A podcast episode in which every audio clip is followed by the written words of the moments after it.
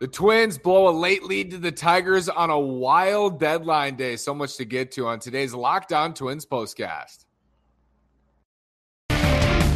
You are Locked On Twins postcast, part of Locked On Sports Minnesota. Your team every day.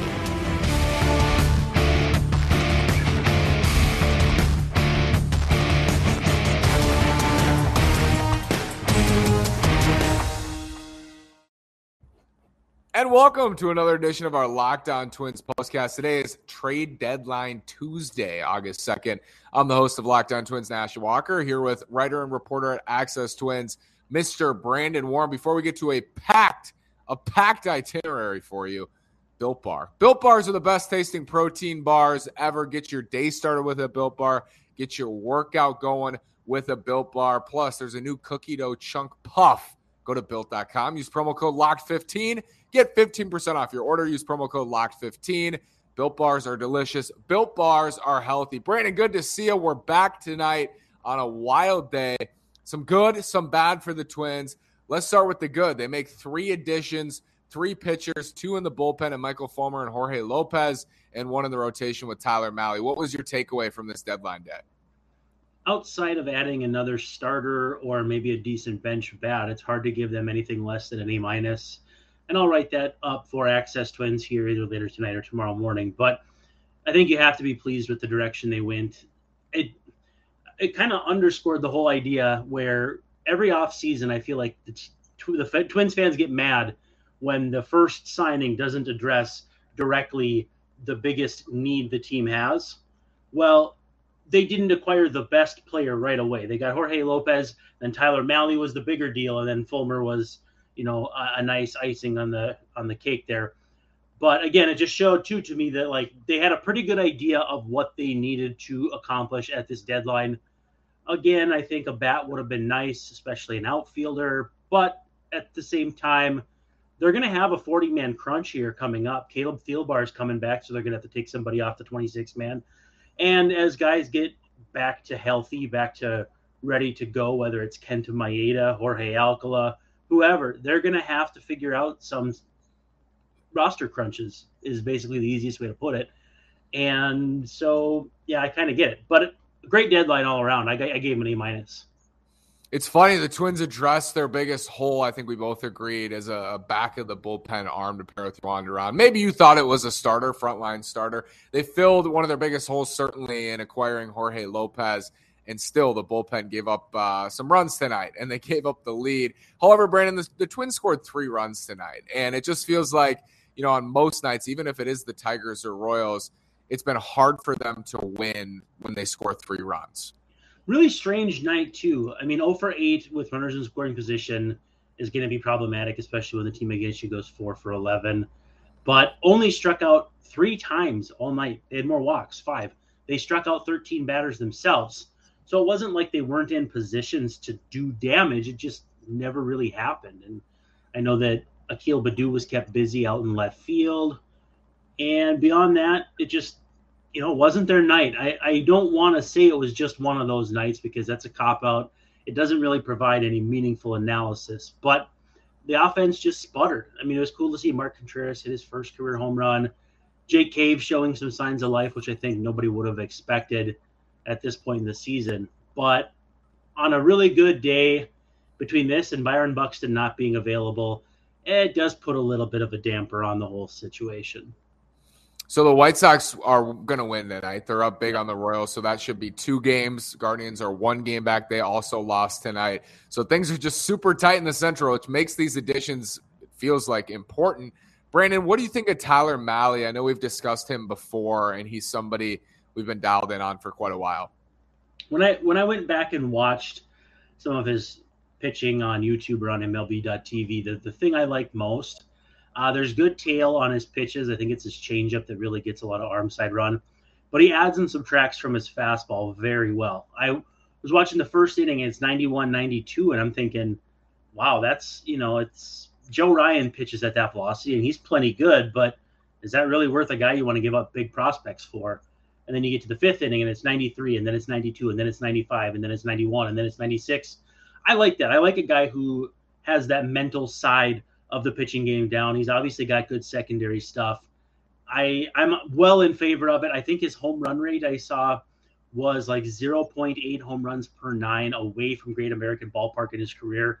And for people who don't know, Great American Ballpark, one of the more homer friendly parks in baseball. So getting him out of there should alone be a boon to his value. Now it's just a matter of what do the Twins do to kind of tweak his pitch mix? Do they make him throw more sliders? Or do they just say, listen, man, we know you're a good pitcher. I think he's 18th in pitcher war from starting pitchers over the last two years. Do you just set him out there and let him go? I don't know. It's gonna be fun. It's gonna be fun to watch. Uh, just like it's gonna be fun to see Jorge Lopez pitch for the first time, and and you know, anytime you can see a guy like Michael Fulmer go out there for your team, that's gonna be a lot of fun too. So, yeah, it's it's gonna be fun to watch these guys go. And uh, Mahle, I'm expect I'm especially excited to see. Jorge Lopez, I'm surprised. I know he's somebody we talked about, and I'm still surprised to see yeah. it happen. I didn't think the O's were going to deal him, and we got closer to the deadline. Didn't seem like he was a possibility. I wake up this morning and it's it's a banger. What's Lopez going to bring to this bullpen, Brandon? Hopefully. Well, the velocity is good. The strikeouts are good, but I love, and I, I said this on Twitter, the ground ball rate, 60% ground ball rate this season. If if you're ever going to have home home run issues, that ground ball rate will help that very much. I mean, certainly shorter bursts, more velocity. And I even tweeted it back in May, um, and I, I, shared it today. But Patrick Royce said he really thought that Lopez had a live arm back about 14 months ago. And I said, yep, to me, he looks like a guy you could iron a couple things out and have him throwing 98 out of the bullpen in no time. Uh, well, Baltimore posted a highlight video of him, and it was him in the All Star game and him doing some things this year. And let me tell you, he was throwing 98. So he's uh, he's going to be a whole lot of fun, whether he mixes and matches with Duran or whether it's more, um, you know, in the uh, earlier parts of games with Griffin Jax, Fulmer. I don't know if he'll get the ninth, he'll get the eighth, or if they'll be real strict with it. But another high octane arm on a team that has not had very many in the past is is got to be very exciting. And again, I agree with you. I didn't think that he would be coming, and I also thought too that some of these trade packages felt like I wouldn't have expected that to be enough to get that guy. Same for Tyler Mahle too, and and to some extent too, I think Fulmer. Yeah, Michael Fulmer as well. We we talked about this. Three pitchers it felt like they needed at a minimum, right? Is that 2 mm-hmm. starters and a reliever? Is that two relievers and a starter? I kind of measured it and said, okay, they need a back of the back of the bullpen reliever to pair with Duran, and they need somebody in like the middle of the late innings. I think you're on board with that as well. It feels like Fulmer certainly fits the latter in that, but I think he's even a little bit better than you know a sixth or seventh inning option. I think he can pitch in the eighth and ninth inning as well. Yeah, there's no doubt in my mind. He to me, they got two late inning guys. They did a great job with that. And Tyler Mahle's no joke. I mean, when they talked about the Twins being interested in Rich Hill, sure that'd have been fine as their fifth starter. Brad Keller, I like a lot. Uh, I think he got roughed up tonight, but you you can see some facets of his game that could be improved with a few more strikeouts. But my over under was two and a half pitchers. The Twins hit the over, and it's pretty hard for me to be upset about that. So, um, more than I expected. Probably the, easily the best trade deadline in Twins history because somebody asked me for a mailbag what was the biggest Twins deadline acquisition, and I had to go back and I don't know if it was Orlando Cabrera, if it was Bobby Kielty for Shannon Stewart. There, there's a lot of trades. Um, Rick Reed for Matt Lawton. They have not done that much at the deadline in the past. So to me, this is easily their most active and uh, positive deadline in, in franchise history. Yeah, I think for you know moving forward, especially after the lockout, when we see these responses constantly, you see it, I see it. You know, stop even talking about these targets. The Twins are not going to do anything. They never do anything. They never sign anybody. They never trade for anybody. I think they've put that to bed. This front office has put that to bed after the lockout. Now at the deadline, I'm not saying their hands are, are clean here. You know, and the yeah. moves that they've made, they've made a lot of poor moves or moves that haven't worked out. But man, they they've gone out there and they've been since the lockout, Brandon, the most active team in baseball. I don't think there's any question about that. Maybe the Padres today, but overall, yeah. post lockout and trade deadline, I, I don't think any team's made more additions and impactful additions than the Twins. Especially in the American League. Then you can just kind of nudge the Padres out and just say forget about it because if they're going to see them, it's going to be in the World Series. But yeah, Correa out of the shoot, Sonny Gray, Um, Chris Archer to that end too. I mean, they had so many rotation holes that they filled right out of the chute there after the lockout. And Chris, Ar- sorry, not Chris Archer, Carlos Correa kind of broke the mold. I mean, I think the, the mold was first broken by Josh Donaldson. The idea that they weren't going to sign multi years to a mid 30s guy, big money. They broke that mold. Then it was they're not going to sign the best free agent on the market or anyone near it.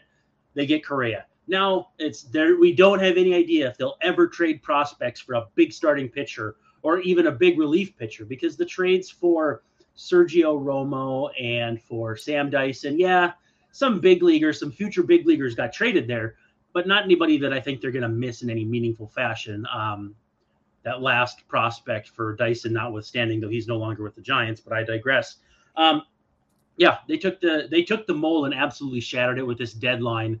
And part of me thinks we shouldn't be surprised, and part of me is like, well, I also get that it's the first time for everything, and fans are entitled to have their expectations, and they're entitled to have their uh, moments of, okay, well, I didn't see this coming, and I was wrong. Yeah, and rightly so, right? We haven't seen it. As you said, we haven't really seen these things happen, and now they are. The one that surprised me most is Lopez because we don't see them yeah. invest in controllable relievers like that. I think right. Mahle fits their mold a little bit. Josiah says, trust the process. Yeah, trust the process. Edwards said, we'll finish with this. Be nice if this team could hit with runners in scoring position. Another sad yeah. performance. And honestly, we have seen that, Brandon. To be fair, the last couple weeks – we've seen the Twins struggle with runners in scoring position uh, quite a few times. Yeah, and that's something that fans really gain a lot of frustration for quickly. It's like the snowball rolling really fast down the hill. There's certain parts that fans will kind of be okay with failure wise, but runners in scoring position and what is perceived as clutch, um, fans don't have a lot of patience for that. And on a night where they went 0 for 8, and looked just kind of punchless when they were putting the ball into play. I get it. I, I, I can't argue with that point. Um, you know, again, they're going to try to keep getting guys healthy so they can get Max Kepler back in there, Alex Kirilloff back in there, Trevor Larnach back in there. It they're going to be in a good place once they finally have everybody healthy. But as far down as you go on the list, I mean, at some point you're like, when Royce Lewis gets back, I mean, you could be saying this for a very long time they have to play in the now, and the now right now is Jake Cave, Nick Gordon, and Mark Contreras in the outfield. So it's it's understandable that people are angsty about this, but at the same time, too, one game doesn't mean that much. First pitch tomorrow, a little bit after noon. Joe Ryan and Ooh. Ty Alexander. Alexander pretty good. Hopefully Ryan bounces back. Brandon, thank you, sir. Fun, fun day. Thanks everyone for joining us. Thanks for watching on YouTube, wherever you get your podcast. Brandon and I will be here for the rest of the year. We can't wait. Thanks, Brandon. Talk to you tomorrow.